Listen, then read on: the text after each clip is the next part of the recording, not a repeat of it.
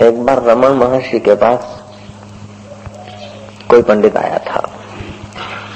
उस पंडित ने प्रश्न पूछे। भिन्न विभिन्न प्रश्न पूछता गया। पंडित के प्रश्नों का कोई था न था, क्योंकि पंडित जो था, विद्वान जो था। और उन सब प्रश्नों का उत्तर अनुभूति संपन्न रमन महर्षि थोड़े से वाक्य में दे डालते थे। लेकिन वो पंडित क्या था? कि पंडित तो पंडित ही था। पंडित रमन महर्षि के अनुभूति संपन्न वचनों को काट डालता था।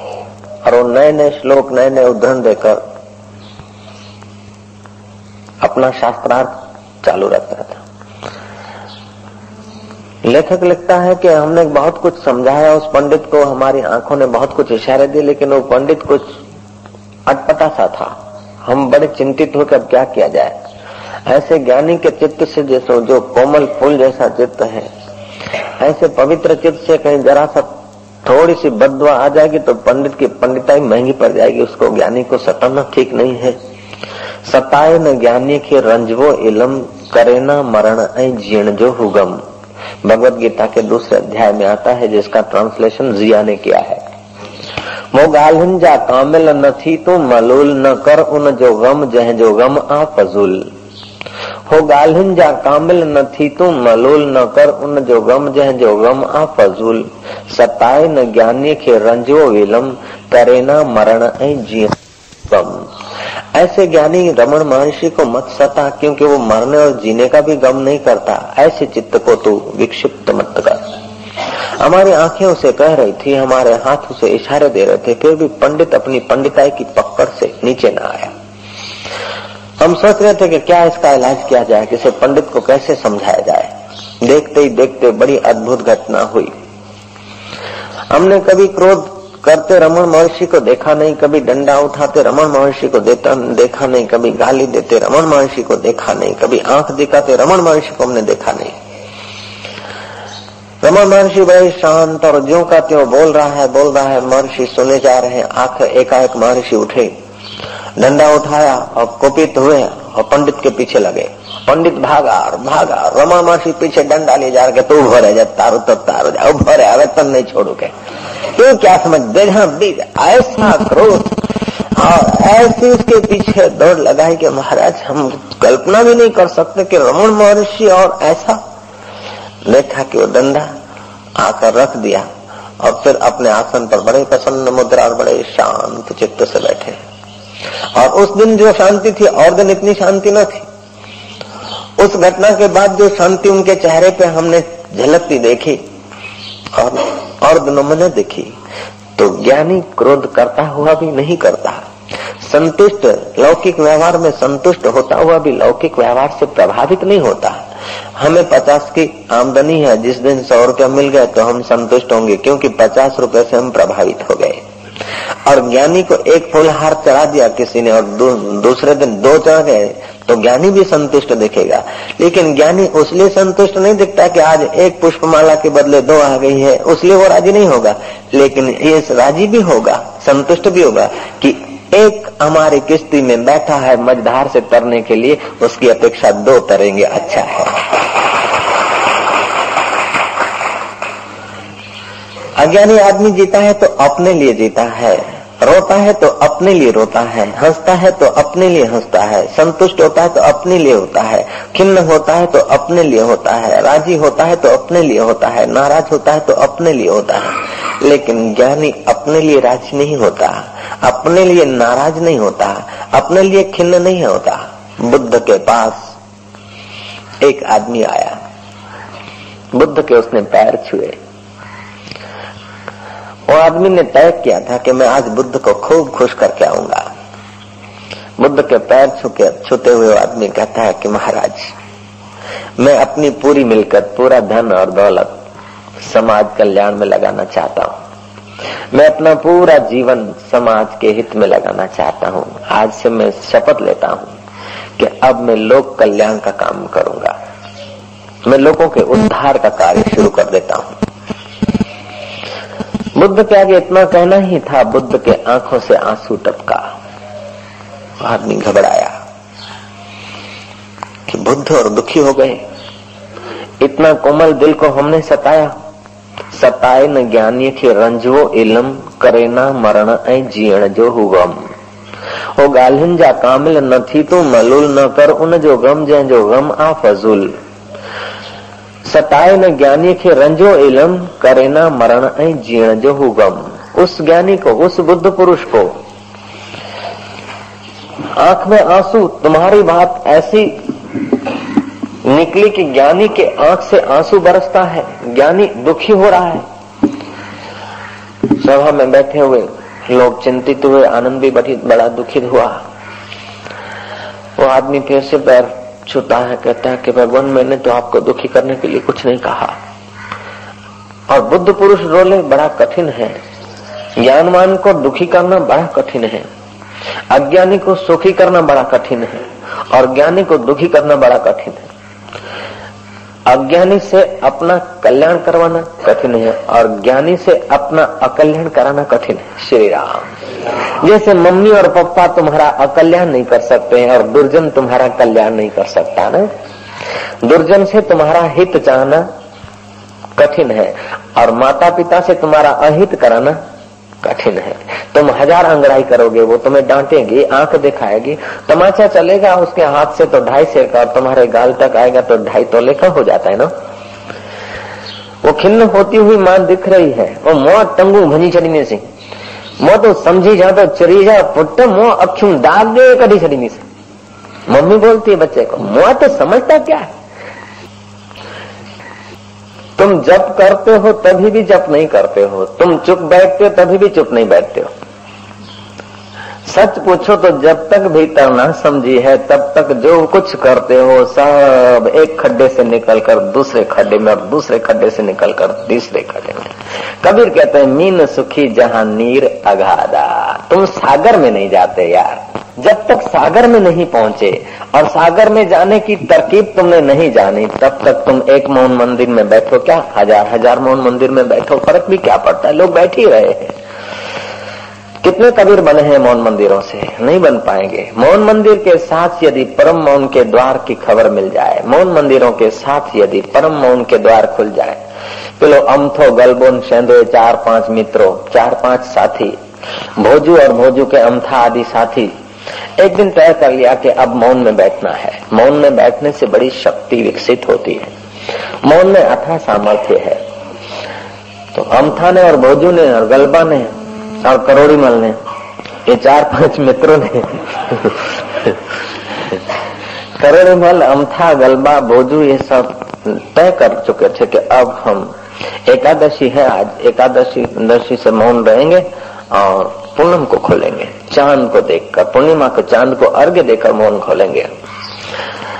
गाँव में खबर फैल गई, तालुके में खबर फैल गई कि अमथा, सेंधा, भोजू, करोड़ी मल, ये मौन पर उतरे हैं। बड़ा सौभाग्य है। अब क्रांति घटेगी, देश सुधर जाएगा।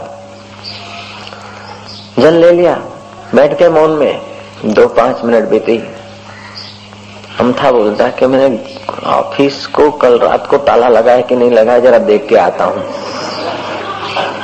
गलबा ने कहा, बेवकूफ़ कहीं का नालायक, जब मौन है तो बोलने की ज़रूरत क्या थी? ऐसे ही देख के आ जाता।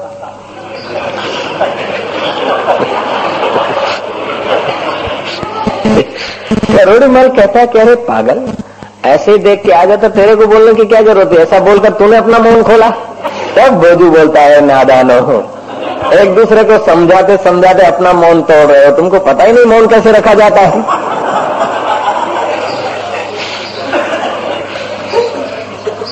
अज्ञानी मौन में बैठता है तो भी नहीं मौन है, और ज्ञानी क्रोध में होता है तो भी क्रोधित नहीं है। अष्टावक्र कह रहे हैं। संतुष्टोपि न संतुष्ट। खिन्नो अपि न च खिद्यते। तस्याश्चर्य दशाम ताम ताम तादृशा एव जानते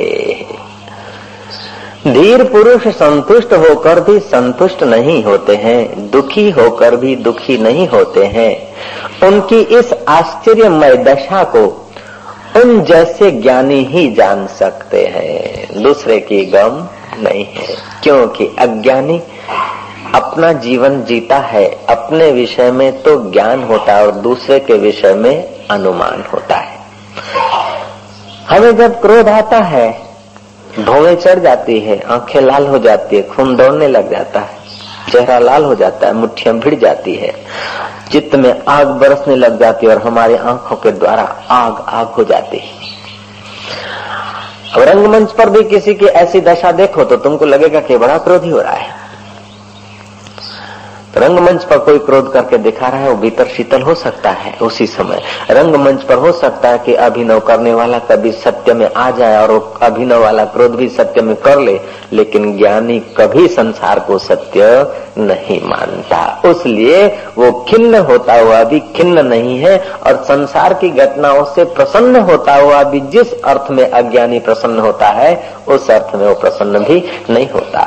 ज्ञानी रोता हुआ नज़र मालूम हो, ज्ञानी की आँखों से आँसू टपके में तो जल्दी से निर्णय मत मान लेना कि हाय हाय, बेचारा बहुत दुखी है, क्योंकि बेटे मर गए हैं, बेचारा आपघात करने जा रहा है।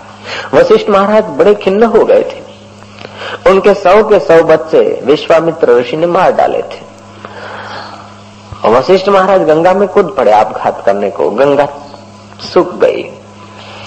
दूसरी जगह जहाँ गहरा पानी था, वहाँ कूदे वहाँ गंगा थोड़ी कम हो गई और प्रकट होकर हाथ जोड़कर प्रार्थना करने लगे कि आप जैसे धीर पुरुष, आप जैसे ज्ञानवान पुरुष मुझमें ब्रह्म हत्या करेंगे तो महाराज, मैं तो ज्ञानियों के चरणों में तो अपने पाप धोती हूँ। संसारी लोग मुझमें स्नान करते हैं तो पाप डाल जाते और ज्ञानी जब गोता मारते तो मेरे पाप दूर हो जाते हैं। हम कपड़े धोते हैं तो नदी में मैल जाता है। हम कपड़े धोते हैं तो कपड़ों का मैल पानी में चला जाता है और जब निर्मली डालते हैं तो पानी का मैल भी चला जाता है। फटकड़ी जो है पानी के मैल को भी हटा देती है। ऐसे ही ज्ञानी के वाइब्रेशन फटकड़ी जैसा काम करते हैं। फटकड़ी तो बेचारी तुच्छ है, बिकने वाली चीज़ है, नाश होने वाली चीज़ है। ज्ञानी कैसा होता है? अष्टावक्र कहते हैं तस्याम तस्याश्चर्य दशा ताम ताम तादृशा एवं जानते है। उनकी दशा को तादृशा, ज्ञानी की गति ज्ञानी जाने, धीरा की गति धीरा जाने। बुद्ध पुरुष अष्टावक्र को जानना है तो अष्टावक्र की ज़रूरत है। कृष्ण को जानना है तो दूसरा कृष्ण उसे जान सकता है। कबीर को जानना है तो कबीर के अड़ोसी पड़ोसी उसको पूरा न जानेंगे। वो देखेंगे, ताना बुन रहे हैं, अच्छे हैं, कीर्तन करवाते हैं, मज़े में रहते हैं, कभी नाराज़ हो जाते हैं, लेकिन ज़्यादा देर नाराज़ नहीं रहते हैं। कभी राज़ी हो जाते हैं, लेकिन लोभी नहीं है, ऐसे हैं, वैसे हैं। इस प्रकार के अनुमान करेंगे। अनुमान सत्य है, ऐसा कभी नहीं मानना। अपने विषय में ज्ञान होता है और दूसरे के विषय में अनुमान होता है। लेकिन हम अपने विषय को जानते नहीं तो दूसरे को भी कैसे जाने? मैंने सुनी है कहानी कि एक बार बोझू फ़िल्म देखने गया। बोझू फ़िल्म में न जाएगा तो कौन जाएगा? मज़े की बात है कि फ़िल्म में हम ऐसा ऐसा देखते हैं कि होता तो कुछ नहीं है। होती तो केवल कल्पना है प्लास्टिक की पत्तियाँ हैं। और पता है कि जहाँ फ़िल्म चली थी, जहाँ शूटिंग हुई थी, वहाँ न कोई मरा था, न कोई जिया था, न किसी ने सचमुच आलिंगन किया था, न किसी ने सचमुच आँख मारी थी, न सचमुच किसी ने किसी की हत्या की थी, न सचमुच किसी ने दारू पिया था। हम जानते हैं, फ़िल्म, शूटिंग है। एक्टर लोग पैसा कमाने के लिए एक्टिंग मात्र करते हैं। उस एक्टिंग को उतार कर जब प्लास्टिक की पट्टियों में लाया जाता है प्लास्टिक की पट्टियाँ जब पर्दे पे देखती है तो हम अपने को भूल जाते हैं। हम अपने साक्षी भाव को भूल जाते हैं। और जितनी जितनी उसमें अपने को भुलाने की क्षमता ज़्यादा होती है, उतना उतना फ़िल्म हमें अच्छी लगती है। जितनी जितनी उसमें तरंगे होती, जितना जितना विकार, नाच, गाना, तड़ा, तड़ी, जपा, जपी, मैंने देखी है वो फ़िल्म, और ऐसे लोगों को भी मैंने देखा है। जहाँ फ़िल्म में डाकुओं का आता है, जहाँ किसी डाकुओं की कार के पीछे पुलिस की कार पड़ती है तो वो जो दृश्य सचमुच में कोई डाकू न था, सचमुच में कोई पुलिस के आदमी न थे, सचमुच किसी की कार किसी के पीछे न पड़ी थी, ये जानते हुए भी जब वो दृश्य आता है तो दर्शकों की रीढ़ की हड्डी सीधी हो जाती है देखते हैं। कुर्सियों से कमर हट जाती होंगी। गाड़ी करवट लेती है, साइड बदलती है और पुलिस की मोटर हॉर्न बजाती है और वो गुंडा दे दबा दे। तब वो गुंडे की गाड़ी दौड़ती पुलिस की गाड़ी दौड़ती इतना ही नहीं, दर्शकों की गाड़ियाँ भी दौड़ने लग जाती है। क्यों? क्यों दौड़ती बाबा? सच है। अब यूँ करके न देखोगे तो भी तो जो होना है होना है। मुँह में पानी आ जाता है। रोमांच खड़े हो जाते हैं कि आ, ये बस ये आयो। फिर वो बच गया फिर आया फिर बच गया। तो जितना तरंगित जितना तुम्हारी वृत्तियों को उठाव और चढ़ाव देने की व्यवस्था पिक्चर में है उतना वो पिक्चर तुम्हें अच्छा लगता है। और जितना प्रवचन में भी उठाव और चढ़ाव होता है, उतना प्रवचन अच्छा लगता है। जादूगर लोग जानते हैं कि जादू कैसे किया जाता है। यहाँ एक जादूगर आया था, आश्रम के उद्घाटन में। उसने कहा बाबा जी मैं सेवा करूँगा, मेरे कुछ कुछ आशीर्वाद दे दो। कमाता बहुत हूँ, लेकिन बचता नहीं तो उसने दिखाए अपने रंग, और बड़े आकर्षक रंग थे। उन रंगों में एक रंग उसका ये भी था कि उसने कहा कि आज तुम बाबा जी के आश्रम में सबने कुणका तो खाया, भंडारा तो खाया, लेकिन मुझ गरीब की खिचड़ी भी खाते जाना तुम लोग। मैं अभी अभी खिचड़ी बनाता हूँ और तुम जो जो, दो, चार हज़ार आदमी हो, सबको खिला देता हूँ। उसने दो कटोरिया मंगाई और कटोरी में चावल लिए। और तीन पत्थर रखे। बोले, ये मेरी सिगड़ी है जादू की। और दस दस दस मिनट में मैं खिचड़ी तुम्हें तैयार कर देता हूँ, सब लोग खाकर जाना। वैरायटी दूसरी दिखाने लग गया और खिचड़ी वहाँ पकने को रख दी। कुछ लोग होंगे जिन्होंने वो देखा भी होगा दृश्य। स्टील की दो कटोरियाँ आश्रम में से ली थी। एक कटोरी में उसने चावल भर दिया और दूसरी कटोरी ढक दी और लोगों को दिखा दिया कि देखो, एक कटोरी खा ली और दूसरी भरी हुई है चावलों से। ये अभी अभी खिचड़ी बनाता हूँ। तीन कंकड़ रख दिए मेज पर और कंकड़ों पर दोनों कटोरियाँ धर दी। और कटोरी के ऊपर उसने अपनी जादू की लकड़ी घुमा दी। और कहा कि तुम निश्चिंत रहना बाबा जी के वहाँ खाकर गए हो तो मैं भी बाबा जी का सेवक हूँ थोड़ा सा मेरा भी गुण का लेते जाना, सब खाकर जाना, घर मत ले जाना, घर ले जाने की मना है यहाँ खा के जाना, प्रसाद की चोरी मत करना, प्रसाद को खाना ज़रूर। महाराज, चढ़ाव और उतार की बातें करते करते दस मिनट तक उसने दूसरी वेराइटियाँ दिखाई। फिर कहा कि हाँ मैं तो खिचड़ी खिलाना भूल ही गया, तैयार है। लोगों की नज़र तो थी कि क्या करता है। नज़र लोगों की कटोरी पर थी और लोगों का माइंड था कि खिचड़ी बनेगी। खिचड़ी बनेगी और कैसे खिलाता है देखें। अब उस प्रकार के माइंड ने लोगों को और प्यास पैदा कर दी। और जादूगर ने वो दोनों कटोरियाँ उठाई, देखे कहा तैयार हो गई है, बिल्कुल पक गई है। अब तैयार हो जाना, तुम्हारे को हाथ में खिचड़ी पहुँच जाएगी। एकदम हाथ ऐसे करके बैठ जाना। अब आ रही खिचड़ी। और दोनों कटोरियाँ उठाकर, एक कटोरी हटाए और दूसरी कटोरी को यूँ करके धार कर दी तो पानी की धार। लोगों को एक धक्का लग गया वृत्ति को कहे, खिचड़ी में से पानी, चावल का पानी। बड़े चकित हो गए। ऐसी उसकी अजीब अजीब वेराइटियाँ थी। कुछ दुकान खोली, डिब्बे में डिब्बा, उसमें से निकालता जाए, बटाका काढ़े, रिंगणा काढ़े, दूधी काढ़े, शकोरा काढ़े, मिठाइयों काढ़े काढ़े जाए काढ़े जाए वो केवल टेक्निक थी, वो खरीद के आया था, साबरमती से, उस प्रकार की थैली फिट कर देते हैं, अटकल है, फिर डब्बा एक डिब्बा दिखा देते, एक नंबर, फिर दूसरा नंबर, टेक्निक है और कुछ है नहीं। उसने मेरे आगे अपना सारा हाल दिखाया।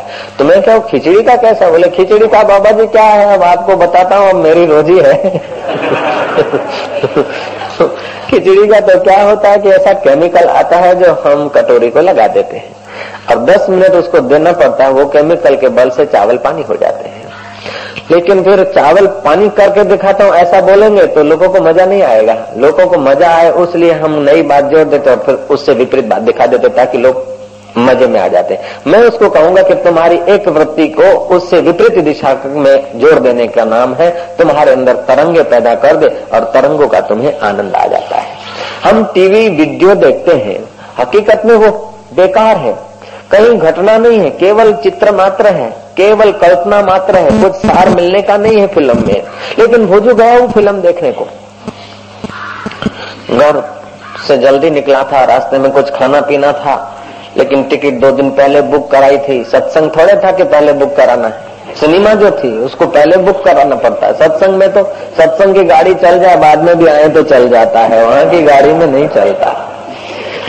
ओम ओम ओम। जो जितनी कीमती चीज़ होती है, वो उतनी सरलता से मिलती है। जो जितनी महान चीज़ होती है, जो जितनी ज़्यादा उपयोगी होती है, वो उतना ही मुफ़्त में मिलती है। और दुर्भाग्य ये है कि जितना मुफ़्त में मिलती है, उतना ही मन बेपरवाही करता है।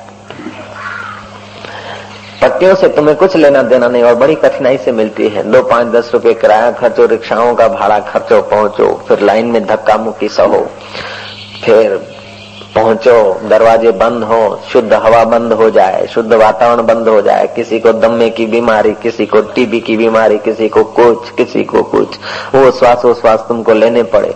और फिर तुम देखते हो तीन घंटे, और जब बाहर निकलते के बड़ा मज़ा आया। मज़ा उस पट्टियों में न था, मज़ा उस पर्दे पे नहीं है, लेकिन तुम्हारी चित्त की वृत्तियाँ अत्यंत आंदोलित हो जाती है। और अत्यंत जब आंदोलित हो जाती है तो तुम बिखर जाते हो, तुम नहीं बचते हो, तुम जब बिखर जाते हो साक्षी भाव से, तुम अपनी महिमा से जब चुप्त हो जाते हो तो तुम्हारा मन नालों में से नाली में आ जाता और नाली में से खड्डों में आ जाता जब खड्ड में आता तो कुछ नवीनता बाजती है। और नवीनता बाजती है जब वो अथा सागर की याद आती है, तब थकान भी होती है। तो जितना तेज़ी से तुम फ़िल्म में जाते हो, उतना ही तेज़ी से फिर घर को भी जाना पड़ता है। हाँ कह देना। फ़िल्म में आते समय इतनी रिक्शाएँ थिएटर पर नहीं होती, जितना जाते समय रिक्शाएँ होती है।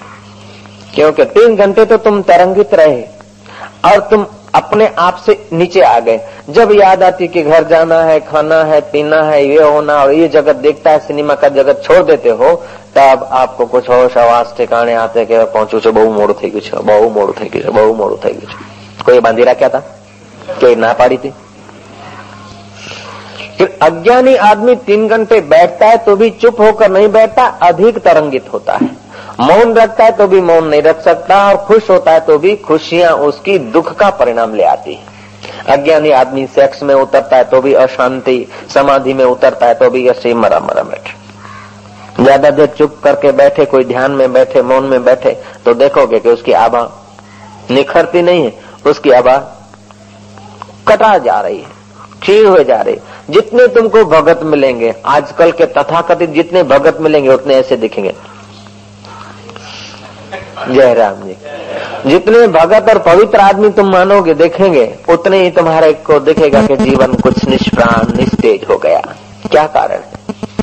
है उनको पता ही नहीं कि जीवन के मूल्यों को, जीवन के रहस्यों को कैसे जागृत किया जाए। वो अंदर तो कुछ है, ऊपर से एक धर्म की, एक समाज की, एक जप की, एक तप की, एक नियम की, एक संयम की एक चादर डाल देते हैं। ऊपर एक चादर डाल देते चादर तो बड़ी सुंदर दिखती है और अंदर जो होता है वो खतबत होते रहता है। ज्ञानी ऐसा नहीं होता। ज्ञानी अंदर को खतबत नहीं होने देता है। चादर ढोकता ही नहीं। जो है उसको निकलने देता है। जो है उसे निहारता है और साक्षी भाव में खड़ा रहता है। क्रोध आ गया। क्रोधी नहीं हुए। क्रोध से परे होकर क्रोध को पसार होने दिया। लोभ आया। लोभी नहीं हुए। लोभ से बचकर लोभ को देखते हुए लोभ को पसार होने दिया। मैंने कहा तुम्हें कि वो भोजू गया था फ़िल्म देखने को। फ़िल्म देखते देखते वो जल्दी जल्दी टिकट लेकर पहुँचा था, दो दिन पहले की थी, टाइम चले जा रहा था। भोजन करना बाकी था, खा लेंगे रास्ते में, फिर रास्ते में कुछ मेल नहीं पड़ा, पहुँच गया। बकरा डब्बे में, और डब्बा हो गया बंद। अब इंटरवेल के पहले ही भूख लगी, और भूख भूख तो बड़ी अटपटी होती है।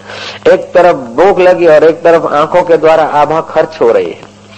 आभा खर्च होती है और जितना तुम फ्रेश होकर फ़िल्म देखने जाओगे ना, उतना तुम्हें ज़्यादा मज़ा आएगा। तो फ़िल्म में मज़ा नहीं बढ़ जाता है। तुम्हारी फ्रेशनेस वहाँ से पसार होती है। तुम जब क्रिकेट देखते हो तो क्या है? क्रिकेट खेलने वाले तो हज़ार, दो हज़ार, पाँच हज़ार रुपए के बेचारे ग्राहक होते हो तो कमाने को आते हैं। और जो व्यवस्था करते हैं, उनकी भी अपनी अपनी व्यवस्था होती है। जो देखता है तो उसको क्या क्रिकेट देखने से सुख मिलता है? दिखता है कि क्रिकेट देखने से सुख मिलता है। हालाँकि क्रिकेट देखने से सुख नहीं मिलता। तुम चार कलाक, पाँच कलाक रात को जो नींद लिए हुए हो, जो तुमने आभा संपन्न की है, जो तुम क्रिएट हुए हो तुम्हारी शक्ति, वो नेत्रों के द्वारा बिखट के आज जब धक्के लगते हैं तो तुम थोड़े थोड़े टूटते जाते हो थोड़े थोड़े बिखरते जाते हो। बिखरते जाते तो बड़ा मज़ा आता है, और जब वो फ़िल्म पूरी हो जाती है, क्रिकेट मैच पूरी होती है, फिर तुम्हारी थकान बहुत ज़्यादा हो जाती है। लेकिन एक दो नहीं, सब उसी भीड़ में लगे। इतने आदमी देख रहे हैं, इतने जो देख रहे हैं, इतने जो देख रहे हैं, दे गाडड़िया परवा, दे धना, धन, एक दूसरे के पीछे लगे हैं और अपनी आपा पूरा जीवन खर्च हो जाती है। कोई फ़िल्म में खर्च कर देता है, कोई उसमें खर्च कर देता है, कोई उसमें खर्च कर देता है। तो कबीर बोलते हैं, मीन सुखी जहाँ नीर अगाधा। क्रिकेट में अगाध सुख नहीं, फ़िल्म में अगाध सुख नहीं। हालाँकि हर मछली अगाध जल में जाने का प्रयास कर रही है। और हज़ारों मछलियाँ हैं, जिनको मैं जानता हूँ। वो भी अगाध जल में जाने का प्रयास कर रही हैं। फिर भी एक खड्डे से निकलकर, दूसरे खड्डे में, दूसरे खड्डे से निकलकर, तीसरे खड्डे में और तीसरे खड्डे से निकलकर फिर नाली और नाले में जाती है। जब नदी में आती तो फिर वही गलती करती है कि नाले में आ जाने की। नदी क्या है? तुम जब कीर्तन करते हो, तुम जब एकांत में बैठते हो, तुम जब हरि चिंतन करते हो तो विषय रूपी खड्डों से निकलकर भक्ति रूपी नदी में आते हो।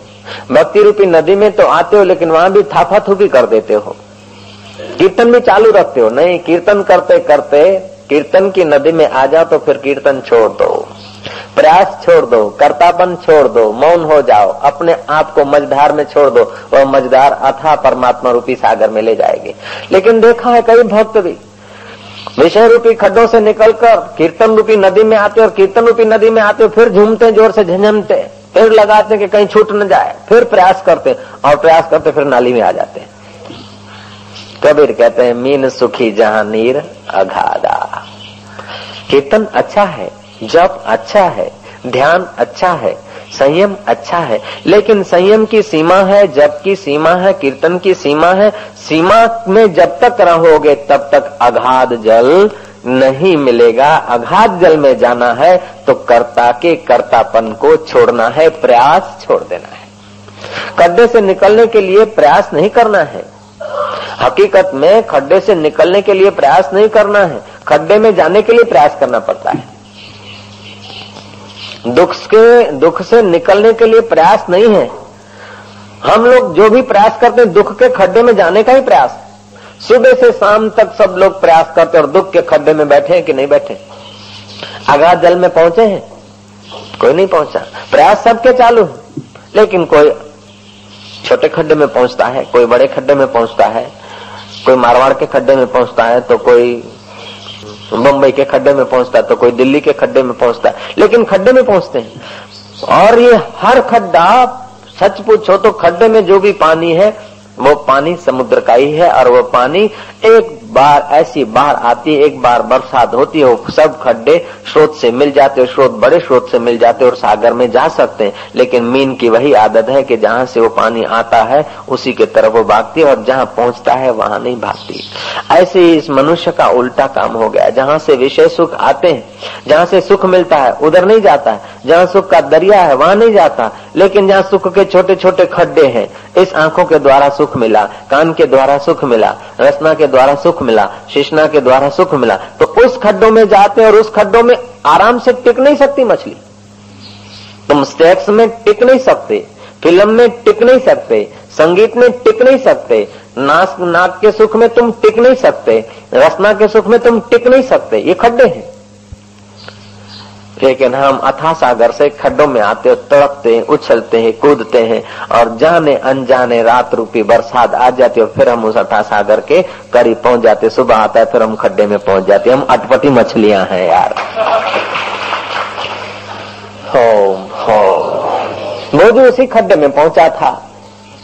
कभी कहते हैं, मीन सुखी जान नीर अघादा तुम प्रयास क्या कर रहे हो? सुख का ही तो प्रयास कर रहे हो। दुख के लिए कोई प्रयास नहीं करता, और सुख भी ऐसा कि कभी टूटे नहीं। ऐसा ही प्रयास है तुम्हारा।